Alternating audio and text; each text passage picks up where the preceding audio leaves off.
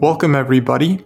I'm Sam Sebastian, and you're listening to How Are You Doing Really? In today's episode, I speak with my friend Robert Nitza. Robert used to live here in the San Francisco Bay Area and recently moved to Sicily at the beginning of 2020. Shortly after moving there, the coronavirus hit Italy, and Robert went into quarantine with his girlfriend. Robert shares about his experience of adapting to a new culture, a new way of being during the coronavirus pandemic, and also just some of his personal triumphs and struggles throughout this whole process. So please stay tuned and give it all a listen. Welcome back, everyone. I am here today with my friend Robert Nitza. And Robert is a friend of mine that I met at Esalen. And he was living in Oakland or Berkeley, California, um, up until the end of 2019 and recently moved to Italy uh, to be with his partner and family and start a, a new uh, chapter of his life out there. Um, and I, I really wanted to have Robert on here um, since I had started the podcast. Uh, there's just this part inside of me that was just like, I really, really feel like uh, it'd be sweet to connect with him. So, um, yeah, I'm, I'm happy that, that you're, you're here with me today. Um, I know it's what five, almost six p.m. there right now. Is is that right? It's about five to seven. Oh, five to seven. yeah, I think we're nine hours ahead. Yeah. Ah. Um. Do you mind just uh, sharing a little bit about where you are in Italy and um, maybe a little bit about your your partner and how you're yeah doing today? Yeah, yeah. Um, I am in Palermo, Sicily. Okay, so that's the capital of, of Sicily. So way down south on the island of Sicily, and um, I've been here since early January when I moved here, and um, I moved to be with my girlfriend, a woman named Stefania. She's a Sicilian woman who I met last summer. And I had sort of had enough of California for a while. I, I had been living there for like 20 years and I did a bunch of writing and I wasn't getting published. And I started feeling stagnant and I had a great time in Sicily last summer. And I thought, you know, it's time for a big change. I'm going to just pack my bags, sell everything off, sell my house, cut the lease on my uh, rent controlled apartment in Berkeley. So that was risky. And buy a ticket to uh, Palermo. And that's it. Start a new life up there. So I met Stefania uh, on the beach in a little town called Sciacca, which is on the Mediterranean coast of Sicily, and it's a beautiful town. It's where my uh, my biological father was born, so I have lots of cousins there, and um, I fell in love with her last summer, and and uh, you know I'm I'm 55 and I haven't had love in a long time, so it was very, very sweet to find someone that I connected with. So after I got back in the summer, I September, October, November, December, every day for an hour or two, I started to shed all of my material belongings it was a very deep process because I had been living in that particular apartment for over 15 years. And it was a small apartment. You had seen it. It's only, it was only about 400 square feet or so. But I had things tucked in every nook and cranny, you know. So and I sweetly remember you being involved in that because my very special possessions, the part of one of the Esalen trees that I love, uh, and I gave you something else, but I don't remember. but anyway, it was a beautiful time to shed material objects because when I got to the airport to go to Palermo, I had a total of three cases to my name. I had a, a large, not that large, but a, a little bit bigger than a carry-on bag. And I had a regular standard carry-on bag, and I had a knapsack. So I I had gotten everything down to hundred kilograms uh, total, which is what the maximum I would be able to take on the plane. So 2.2 pounds is a kilogram. So I think that's, I don't know, 40 or 50 pounds. I got everything down to 40 or 50 pounds. Sold my massage table. I sold my car. Actually, I gave my car away. It's crazy to think that you went from uh, an apartment that you had lived in for 15 years and I'm sure accumulated a lot of things and downsized to three bags. And we're in the airport carrying your belongings with you to this new uh, destination, this new part of your life that you're going to be starting. And mm. wow, what a time to be going over there. Um, yeah. How how was it when you arrived? Uh, did how did that feel? Well, uh, we met. I, I met Stefania in Barcelona on December 28th because we hadn't seen each other in three or four months, and it was a big step to just see each other after all that time. And uh, we took a little vacation in Barcelona. I, I had never seen the uh, the Gaudi architecture, and I've never seen the city. So we took, and I had a buddy that lived in Valencia with his family. He also transferred from peninsula, San Francisco Bay Peninsula, with his family to Valencia. And he was living there. So I thought, I'm going to see Stefania in Barcelona. Then I'm going to go down to Valencia without Stefania and see my friend. And then after that, I'm going to Palermo for for good, as far as I knew. And you know, the first month or so, first month or two, six, seven weeks, I was just getting to know the city. I, I really like her mom and her dad, and they live right across the street from from Stefania. I spent the first week or two looking for my own apartment in this beautiful beach town called Mon- Mondello, and uh, I wasn't finding anything. Mondello isn't like Big Sur, okay? Mondello is very, it's beautiful. The water is crystal clear and it's lovely. But um, Mondello is the backyard to Palermo, which is the biggest city in Sicily. And it's basically where city people go in about 20 minutes to take a swim. So it's very processed. It's not that wild, Big Sur, big crashing waves. There's hardly any waves in the Mediterranean compared. But anyway, I was getting to know the city, getting to know Stefania, and eventually just she just invited me to to to move into her place, and she had room. It was a big step for me, but I did. Um, and then a few weeks after I got there, the coronavirus hit. You know, so I, I just pretty much gotten there. I just gotten used to crossing the street there because simple things like crossing the street here is a lot different.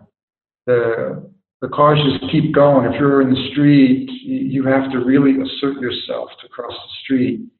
It's a little nerve wracking for an American because it's not that the cars don't respect you, it's just a style. You have to get in the street with force it took me a long time to cross the street. Like like playing Frogger and like run, stop, run, stop, dodge. Yeah. or they stop when they see you go, or they they stop for you, but if you hesitate, they won't stop. Okay. wow. So it's it's a big difference. Yeah. I remember when I was in Oregon, when I crossed the street in in uh, in in uh, eastern Oregon, I, I started crossing the street and a, and the car would stop a half a block away, Mhm. just completely respectful of, of the pedestrian. Here, that concept is is out the window. It's like, okay, you want to cross the street, decide and go, or else stay on the sidewalk because we're not going to let you cross the street. So I had like a hundred little things like that to start to adapt to. Sicily is between Europe and Africa. You know, it's been conquered by every major European and Middle Eastern power. So there's there's a huge amount of they think differently. And as an American, I, I have to adapt. So I started to adapt and I was enjoying the food very much and suddenly the virus hit. And uh, it was amazing because I, I was getting the newspaper every day and to see these red circles that were indicating the number of cases just covering this. You know, as you probably know, Italy was very hard hard hit. yeah. And I'm blessed in a way because Sicily, in the very beginning, we were a little bit afraid because there was a couple of places around here that looked like they might be a big problem.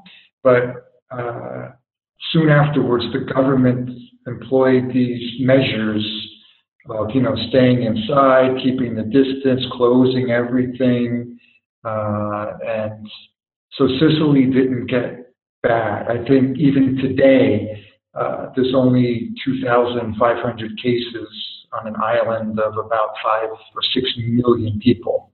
So it's a very small percentage. But if you look up in Lombardia or Emilia Romagna, that there's lots, a hundred, a hundred thousand cases in all of Italy, but only about 2,000 here.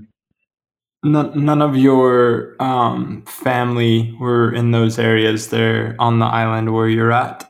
Yeah, my my family is is, is in a little town called Sciacca, which is um, uh, Palermo was sort of on the north coast of Sicily. If you drive about an hour and a half south to the Mediterranean, you're on this this little town of about forty thousand people called Sciacca, and so yeah, uh, um, the Italians seem to follow all the rules. They, even though Sicily, the, the, the people are very outgoing and like to form in big crowds, talking and touching, and you know, the men and women they kiss on the cheek on both cheeks and they're hugging. You know, it's a very tight knit kind of Mediterranean place.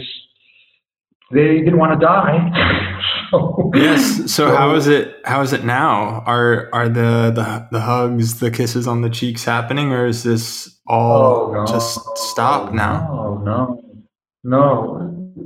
Italy still has, um, you know, long ago, weeks ago, the the uh, growth and the increase of uh, cases started going down. Mhm. It peaked probably, I don't know, April or, or something like that. But there's still a hundred thousand people that have the virus. You know, Mhm. many are getting healed, many have died. I think I don't know the numbers exactly, Sam, but I think like about thirty thousand people have died. 100,000, 110,000 have it, and I think 30 or 40,000 have been healed. You know, so I don't want to go. There's still a lot of people that have it, not much in Sicily, but you never know, right? So um, I wear a mask and um, and I go out. You know, I guess I guess I do everything that you guys do. In, in California, when I go shopping, I I take alcohol and wash off my packages of food. You know, I wash my hands and Taking all the precautions that you need to to protect yourself. Yeah, and today's a big day in Italy, though, because they they just rolled out something called Phase Two, which is they're basically these little tiny steps to opening the country up, uh, and they watch the numbers every day, and they see if we open it up a little bit and the number of contagious people goes up, then we have to, you know. So they're keeping a very I got the sense that in the States they didn't have strict measures. Like, for example, when I go out, I have to have a, a document that I sign that says I don't have COVID 19. I'm have to check a box. So I'm going out to go food shopping. Of course, all this is in Italian, which I'm still learning. I'm a beginner in Italian, so I have to learn all this stuff, you know. So you have to download the document and to check the box. I'm, I'm either going to buy groceries, I'm going to the pharmacy, I'm going to the newsstand, or I have an emergency. And those are the only reasons up until a week ago that you should be out of your house. You couldn't go out for a walk, you couldn't do anything. And if a policeman, they call the carabinieri here, or the polizia, if they stopped you, you didn't have the documents, and you didn't have a good reason to be out, then you'd get a fine, two, three hundred dollar euro fine, right? So I didn't hear stuff like that in the States. So it, it's a lot stricter here, but maybe it's a lot stricter because they got hit so hard at the beginning mm-hmm. and, and they had to adapt as quickly as possible. Yeah, and and speaking of adapting, it, it seems like you've since the moment you got there, it's just what you've had to do. I mean, you're you've moved into a new country, different culture, different way of being, and on top of that, getting news of the coronavirus and having to stay at home, and right after moving in with your your girlfriend, and I'm just I'm really curious about what um, Esther Perel put it, uh, opportunities in the midst of constraints. And, and I'm just curious what, um, what some of those might have been for you as, as you've been navigating this, this time with your, your girlfriend in, in a home or apartment these past couple of months and not really being able to go out much. Yeah. Um, you know, uh, I feel very fortunate because Stefania invited me to live with her, um, of course, before the coronavirus. Um, and it's interesting. Uh, I had never lived with anybody before in my life, and neither had she. And we both decided, okay, you know, we're both in our 50s we never had done it before. Let's see what it's like. Let's live with each other. Let's let's try it out. You know. So it was a very big step for me.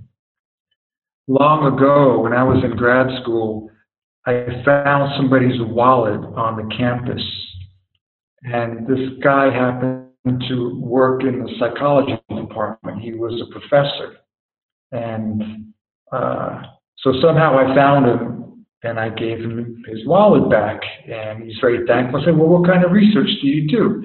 He said, "I do research on on marriage." I said, "Okay, what have you found out? What, what's your last paper about, whatever?" He's like, "Well, I found out that when people live together, there's a higher incidence of divorce after they finally do get married." Okay, uh, I forgot what the exact numbers was, but when you've been living with someone, you, when you get married, it's like a continuation. You don't take it as seriously. I forgot all of the reasoning, but it's stuck in my mind all of those years. It's like, you know, if you're gonna, if you really lo- love someone and take them seriously, want to be with them, you want to be married to them, or whatever situation you want to be in, maybe it's better not to love each other and, and really make a commitment to each other to be together. So that was always in mind. So I, I broke that rule finally after being 55 years old. I'm like, okay, his name was Howard Markman. I'll never forget his name, Howard Markman. I'm like, okay, Howard, I've I've told the line for you know 30 years. I'm I'm going to give this a shot. so so you can imagine. Um, Those words were ingrained in your mind, like. yeah. Don't, don't live with anybody. It, it takes away from the real commitment. but so now check it out. So now I, I move. I, I I break that little rule, that intention I had for myself all those years. And a few weeks later, we are together in the house, not 24 7, but uh, a lot. So in this house, it's, you know, uh, and so uh, now Stefania's mom and dad live right across the street. So, and, and her, her dad has uh, cancer and Parkinson's. He just turned 80 years old. So he needs support, and his mom is around that age, and she needs a lot. So, so Stefania goes there quite a bit. But overall, we're in the house together. So uh, it's like an incubator for relationships. I think we've really gotten to know each other warp speed. It, I think it's been about eight or nine weeks. Wait, mid March. So, yeah, that we're basically living in very close quarters, not really leaving the house much at all except for shopping when she goes to visit mom. And I'm and I'm blessed. Maybe I'm more mature now, but um, I love getting to know her uh, better and better each day. It's it's a beautiful thing. It's respectful. We she speaks better uh, English than I speak Italian, so when we have a disagreement, it, it usually reverts to English so we can really communicate. But otherwise, uh, I'm learning Italian, and uh, you know, I'm falling. I'm not falling, but I'm in, in deepening the love between us. It's just uh, probably much faster than normal. Yeah.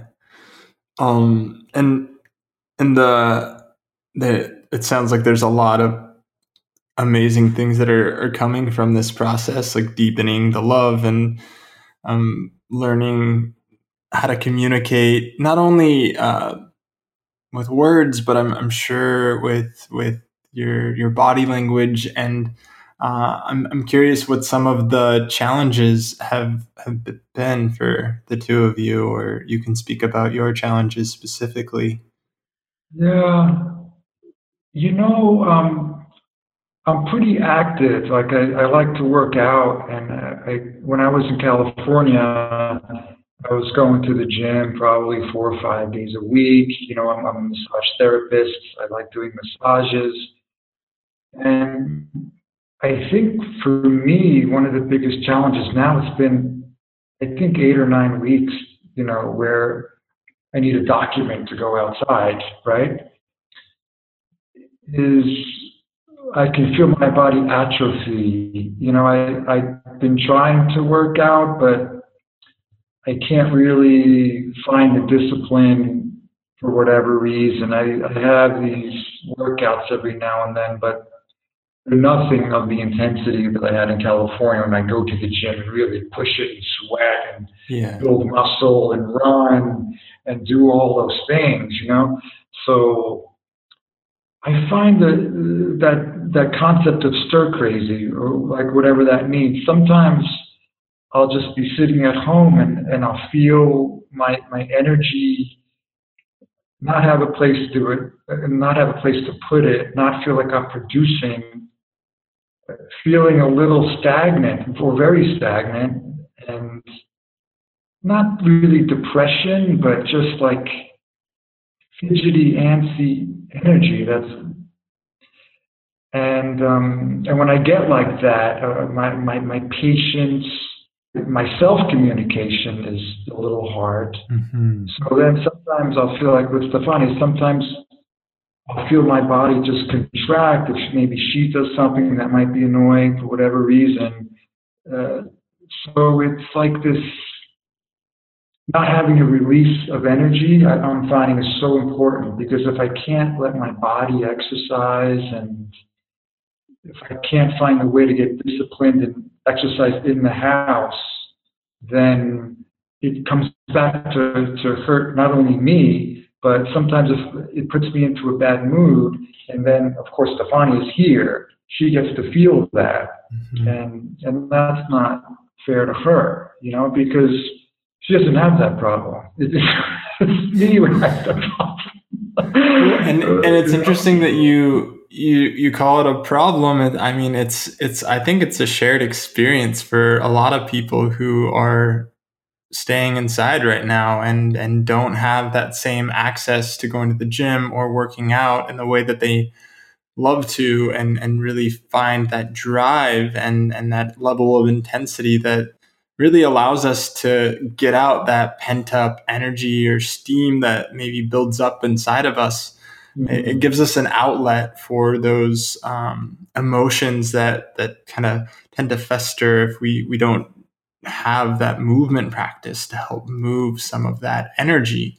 And and I know for for me and and for Finn, same thing. It's it's like we're we're inside almost 24/7 with each other in a one bedroom apartment and we do our best to kind of give each other space. He works in the the kitchen a lot of the day and then I have the rest of the apartment and you know I, I go out on walks and but it it's like the weather's slowly starting to warm up now and like on warmer days we'll go out and run or or we have weighted vests and at least oh. have that to to kind of like yeah. build up that level of intensity to to move some of that energy but i i do think there is something about us and the way that like if we're sitting a lot and, and the way we're holding our bodies and it, there's a lot of stagnation that can can start to happen and um, I uh, I'm, I'm happy to hear that it sounds like you're able to go outside more now or do do you have the ability to go on runs yeah. in this yeah yeah only only a week ago they lifted this um, this measure that prevented you from going outside to exercise. So a week ago, we were able to start going out, and you could take a run in your neighborhood. You couldn't go too far, but you could run in your neighborhood.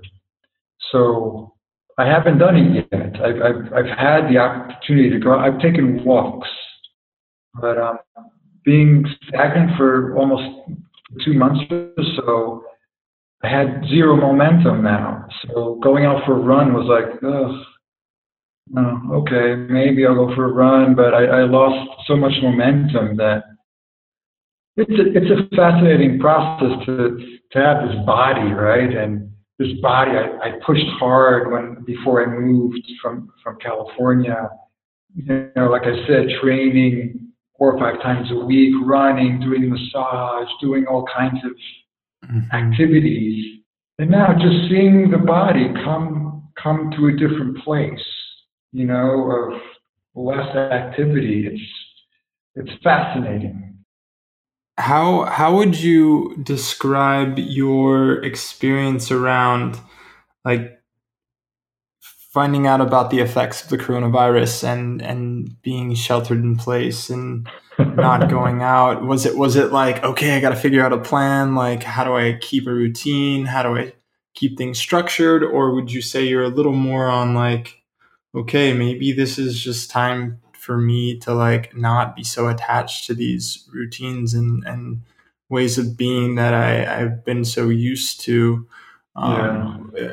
either of those speak to your experience or how would you describe it yeah um well, it was so interesting in the beginning since I, I've been, you know, uh, there's this language barrier because when I hear about the coronavirus, when I was learning about it on Italian TV, where I am, there's pretty much zero TV stations in English. Everything's in Italian. In fact, you don't even hear English because 90 Italy is an interesting country. 99% of all the transmissions, you know, through radio, TV, whatever. If it is in English originally, it's dubbed over in Italian. So you never even hear English. Every Hollywood movie, the news shows, everything is dubbed in Italian. There's, there's no subtitles. So mm-hmm. when I, so when I was hearing the news programs with the growth of the coronavirus and what it means, you know, I'm sitting in front of the TV like, what? You know, my my Italian's very basic. You know, I'm, I'm at the beginner's level. Maybe I touch on intermediate level, but it, it's at most intermediate, lower intermediate. And the TV is so fast. It, it, I can't get any traction. You know, so I would buy newspapers. I'd have to translate. I have a subscription to the New York Times. So learning about the coronavirus while wanting to learn Italian, I thought, okay, well, I'll have to learn it, but it's a hard language. You know, it's like Spanish. For every verb, you can express one verb in 160 different words. You know, each verb has 160 different forms. You know, whether it's, you know, the present tense, the present conditional tense, the past tense, the imperfect tense. Each tense has a bunch of verbs you have to know, given, you know, is it a male, female, is it five people, is it deep, whatever it is. So, yeah. and then they talk very fast. So, um, I was, it was like a complete fascination to see myself just completely struggling to even understand what was happening locally because to read one article in the paper, there would be 50 or 100 vocabulary words to, to really understand. Yeah, I could get the gist of it, but to really understand it, it, it would take two hours to sort of get through two or three articles in a basic way. You know, so we're talking a lot of time. So in the beginning, Stefania and I started to exercise together. She had a yoga mat, one yoga mat, and uh, for me, we put together a couple of towels and another piece of cloth as, as my yoga mat. And um, we would, um, see, last summer we started exercising together after we take a swim at this beach town where we met. And so we, we were used to working out together. But after a while, she she stopped doing it, and then I stopped doing it just because I like doing it with her. When she stopped it, uh, I sort of stopped, and the voice in my head was always, "Rob, come on, you, you can't let your body, uh, you know, atrophy so much." yeah. Then I mean, Italy, and you know, okay, we couldn't go to the restaurants, of, of course, because everything was closed but you know they have a, a pride in eating here and in preparing good foods and all that and and they eat well. And i found myself overeating a little bit you know and i'm very sensitive to, that because the last two or three years in, in california I, I was i was counting calories at every meal pretty much so i'm had a good sense of what I was eating to stay. Because at my age, I, I, really have to be careful. A few meals when I overeat, my stomach's, I start bloating, you know? Mm-hmm. So it was an interesting process of um, not finding the discipline. Everything is so new here that I don't know what the excuse is, but I didn't find the discipline that I had in California. You know, I didn't work hard at it.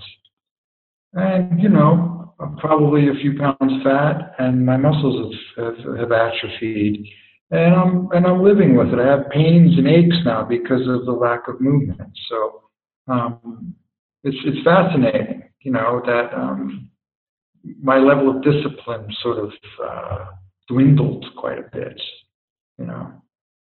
And, and during this time, I mean, it's I think because you're going through an experience for the first time in your life, like it sounds like you're not judging yourself for this, but you're able to recognize it. And I think that's the first step into shifting into a new um, way of being or, or, or shifting into um, a way that, that you, you'd like to, to see yourself. Um, but it, I, I think there's another piece that's kind of universal. Um, we, we're all grieving something, whether it's the loss of something personally, um, something that has yet to come, um, or or just feeling the loss for for others. And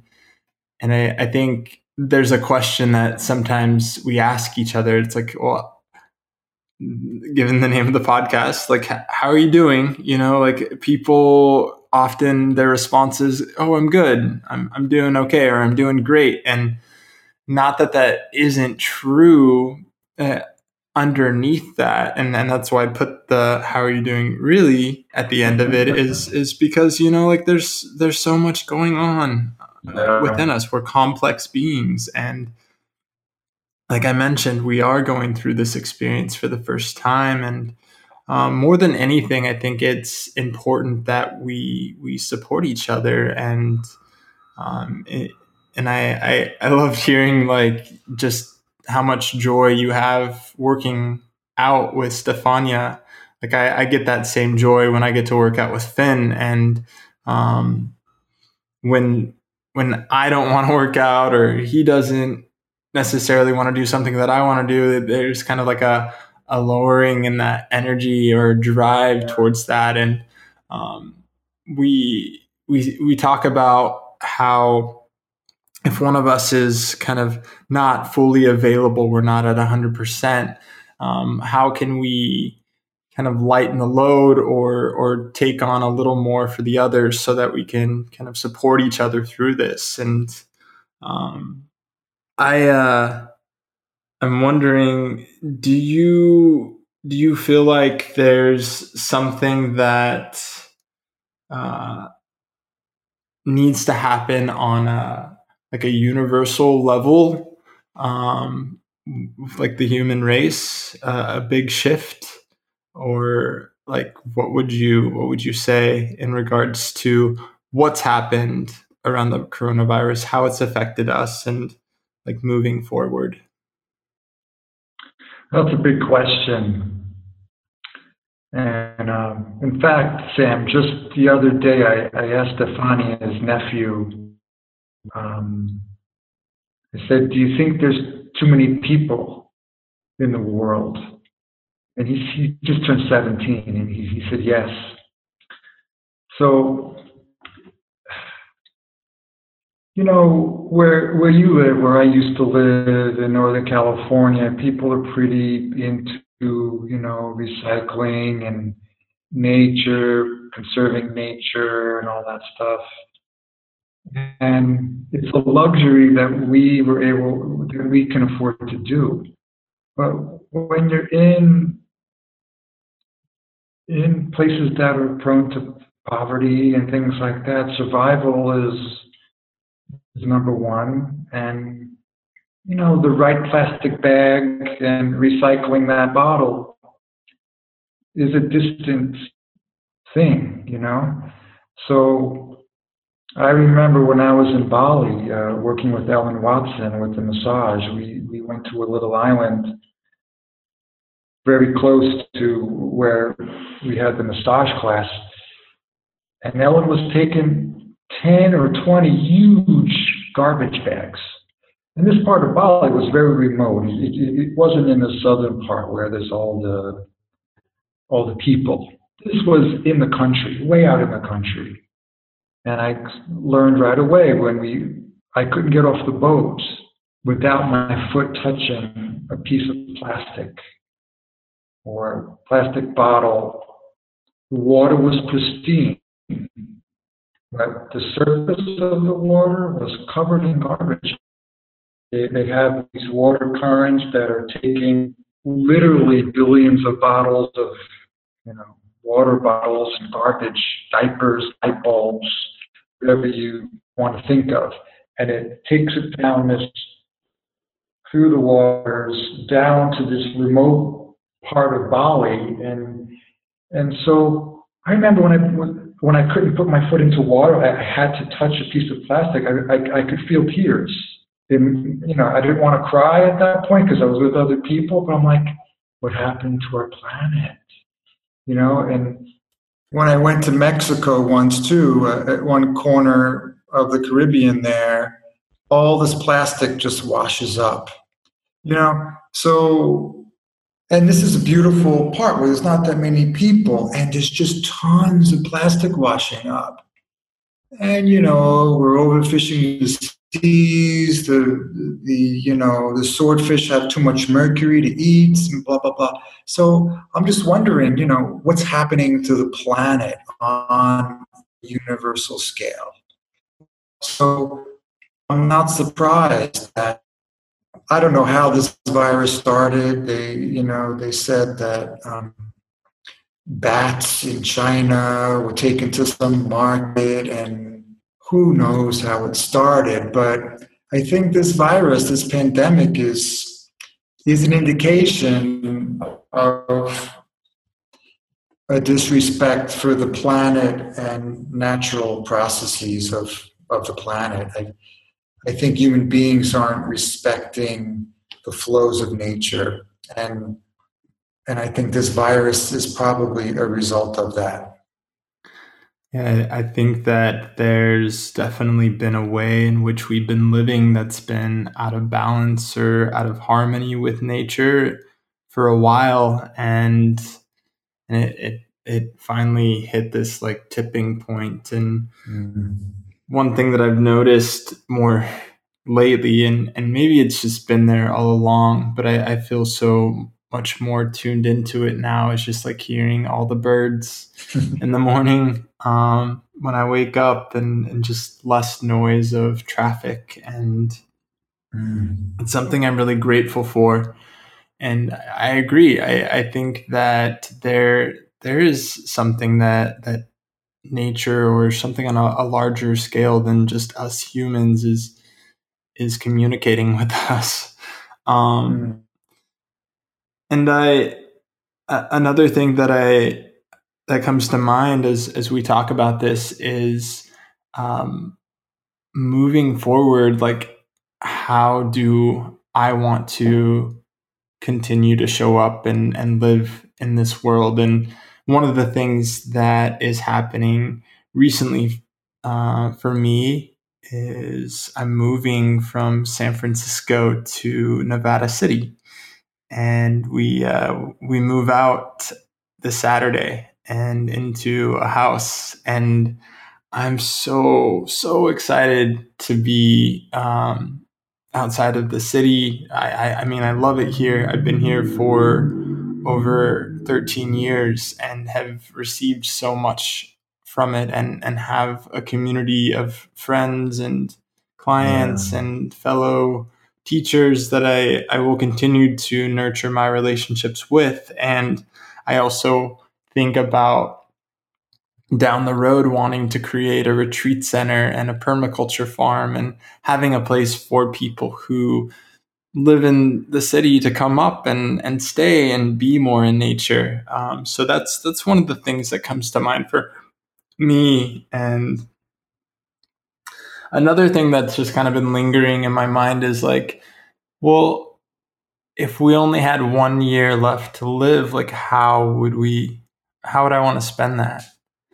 And and and I also think about like do i wait to say things to people that i love and that i care about or do i say it and and that's something i've been practicing more of is just when when certain people in my life come to mind i want to reach out to them and let them know hey i'm thinking about you or i'll give them a mm-hmm. call and um, ha- have any of these things kind of been in in your thoughts or ways of, of practice uh, let's see. What comes to mind when you talk like that is um, when I go to Stefania's mother's apartment and I see Stefania's father, and I and I said previously he has Parkinson's and he has cancer, and he just turned 80. He he can't really. When he speaks, I, it's very hard for me to communicate with him because I I don't have enough Italian, and Sicilians also speak Sicilian when they're at home. So there's Italian, and then there's some words in Sicilian sometimes, and he's sometimes he's an old guy. He's sometimes and um, when he has lunch sometimes, he starts to sweat a lot and he gets dizzy and he's fallen a couple of times. Uh, I've seen him fall a couple of times since I've been here. And um, and I want to talk to him more, but I can't. You know, it's like, but I but I see a man towards the end of his life struggling calling out for people. Uh, one time he had a very bad episode where we we had a big lunch, and usually on Sundays, it's a, it's a Sicilian, maybe it's, an Italian tradition. On, on Sundays or on holidays, you go to the um, the pasticceria, the uh, the pastry shop, and you get a, a, nice bunch of pastries and you celebrate and you eat them because here it's an art. It's it's amazing here. And he had a little bit of this, a little bit of that, and maybe a little bit of wine, and suddenly he's sweating a lot. And he became very dis, disorientated. And um, when he gets like that, he he's not strong at all, but he he gets out of his chair and he starts to walk, but he has Parkinson's, so his feet can't really, his feet shuffle and he looked yellow, and I thought he wasn't breathing. So it was a, a very stressful day. But because of this man, I don't know if this answers your question or your thought, but it, um, I'm really feeling very strongly the, the frailty of human life through this man, and and um and I love this concept of well, what if you only had a, a year to live?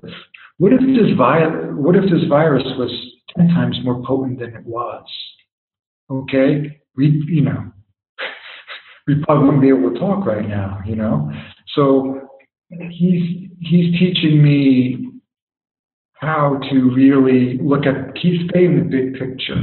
You know, uh, and so when I'm with Stefania, so one way that it manifests for me is that when I'm with Stefania and maybe it's been a hard day, maybe she was a little depressed over something, or I was a little depressed about my body falling apart, or whatever it is, I can just look in her eyes and I can see her spirit.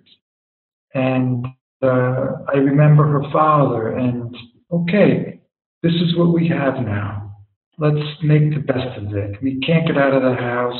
We have each other. What do you want to do? What do you want to talk about? And there's a there's a heightened vitality in some moments. I I think because of her father, you know. So I mean, you're talking about a big universal global thing, and I I think I I flipped it upside down and I took one guy that's close to death and I'm making it universal. You know, how do I live better because our time is limited? Yeah, and uh, I, I love that perspective as well, and I think it's it's just how how if, if we want to see things shift on a, a larger scale, it's like we start with ourselves. Mm-hmm. And and I yeah. I just appreciate you you sharing what you just shared because I hope other people who hear this um, are able to kind of see see life through your lens and, and that um, experience. And um, yeah, it's it's interesting how we've all been put in touch with um, the the reality of of mortality. You know, like mm. we are. That's the one one thing that's for certain when we come into this world is we are going to eventually pass away. I think one of the reasons why I, I wanted to cry when I was on that little boat in Bali and I saw all the is because I felt so powerless. I could do, okay, I could fill up a garbage bag with plastic. You know, the locals weren't doing it, but these white people from California taking a massage class were filling up garbage bags and cleaning up for the Balinese. So, but I felt utterly powerless utterly powerless. I couldn't do a damn thing about a billion pieces of waste, plastic waste coming down the way. And so I remember the story somebody said. It was a father, and he was really busy. And his son kept bothering him, Dad, do this. Dad, do this with me. Do it. He's like, I'm busy. Will you leave me alone? The dad was reading the paper. So the dad um, took a piece of the paper, the newspaper, and he ripped it up into a bunch of pe- uh, pieces. And he gave it to his son. He said, Here's some scotch tape. Tape it back together. Keep yourself busy. and, uh, and on the page, the father looked up. It, it, it was the globe. It, it, was the world, right? Picture of the of the world from outer space. So in a remarkably short time, the kid comes back with the clue together perfectly, right? So I was like, what? How'd you do that so fast? You know, it's a big map of the world, blah, blah, blah. He goes, oh, Dad, on the other side was a man. And when I taped the man back together, the world just fell right into place. So what you're saying is that what can I do? I can't fix a billion bottles of of plastic in Bali, you know. But what can I do? Can I, you know, can I use less? Can I get my life down to three suitcases and, and not have? Yeah, mm-hmm. that that was extreme. I think most people might be challenged to do that, but I was able to do that. But here in Italy, it's, it's actually quite motivating because their recycling is a little bit complex. It took me a long time to figure out, you know, six days of the week. You have your, your glass, you have your, they call it or, or, organic, which is like your compost, like your food waste. You have glass and metal, and, uh, and one is called indifferenziata, which is stuff you don't know what to do with. It's like a like a dirty piece of paper with soiled food or something. It doesn't go into so it's indifferent. You know, it's indifferent. I, I don't know how they think it, but so you know when it all comes down to it, for for me, it comes down to kindness and kindness to my fellow man, kindness to the planet, and if no one else does it, I can still look at myself in the mirror and say, ah, I'm doing the best I can do. And if, you know, if the world's going to go away because the planet just can't sustain all these people, it goes away. But I'm trying, you know. That's the best I can do, I think. Okay, me, I can organize a group of people to do more, but, you know. Yeah and and also ex- extending that kindness to to ourselves Oh yeah, yeah, yeah. That's one of the hardest things to do, mm-hmm. especially when you're locked up, feeling sort of. Um, sometimes I feel quite useless just staying in the apartment, and I get a little down on myself. I'm like, ooh, where's the kindness? It's much easier to be kind to Stefan, his father, than it is to myself. So it takes a big reframing effort to come back to my own heart and to take care of myself. If I don't take care of myself, and Stefani, his father, if I see him starting to fall, I won't be able to help him. Mm-hmm. He's falling and he's his head on the marble, and I can't do anything about it because my body isn't responsive enough anymore. So, yeah, totally. Good point. I um I just want to say how how much I appreciate you sharing what what your experience has been like. Um, it's it's been really touching and at times just brought some tears to my eyes. And um, if anything, I just want to let you know I'm, I'm sending a lot of love and, and good energy your way and to Stefania and her, her parents. And um, you want to meet her? I would love to, yeah. you want wait a second? I'll see if she can come talk and say hi, okay? Okay. Sam, let me introduce you to Stefania. Hi, Sam. Hi, Stefania. How are you doing? I'm doing great now that I've just had the past hour to talk with Robert and, and catch up. I've heard a lot about you, and it's Oh, just it's nice to see you. Well, thank you. It's nice to see you for me also. Yeah, Sam is in San Francisco right now. It's uh, early morning for them, mid morning for him. Mm. Yeah. How is in San Francisco? You know, it's beautiful outside right now. It's sunny. It's not windy. Um, I actually haven't been outside yet. Uh, hopefully, I have one more meeting after this with my therapist. I'll get some time to go outside, but we're still able to go out and, and be in nature and Mm. go around the city. So I've I've felt very grateful for that. And fortunately, the numbers of people who have been affected has been fairly low. So we're just staying pretty cautious and wearing masks and yeah, yeah. Definitely.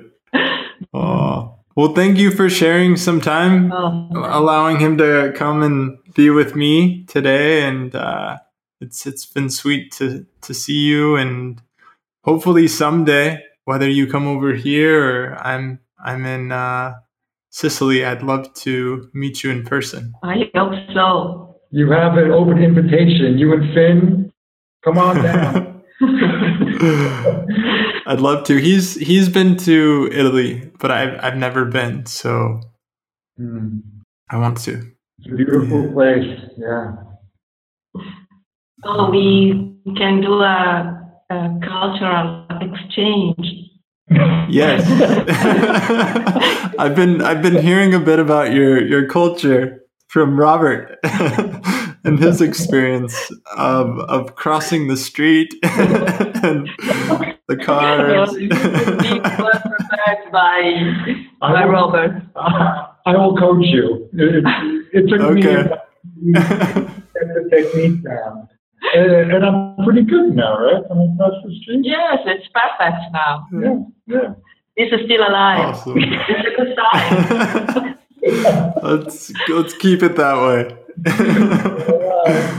Oh. All right.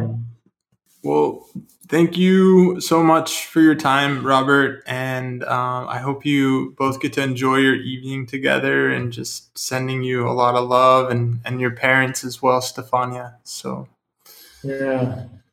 let me know if I can do anything to support you from afar. Thank you, Sam. Well, ciao. Thanks, Sam. See you. Ciao. Thank you all so much for listening today. If any of you'd like to find out more about the work that I do, you can go to samsebastian.com. That's S A M S E B A S T I A N.com. And if you're interested in being a guest on the show, please reach out to me via email. That's sam at samsebastian.com. Much love.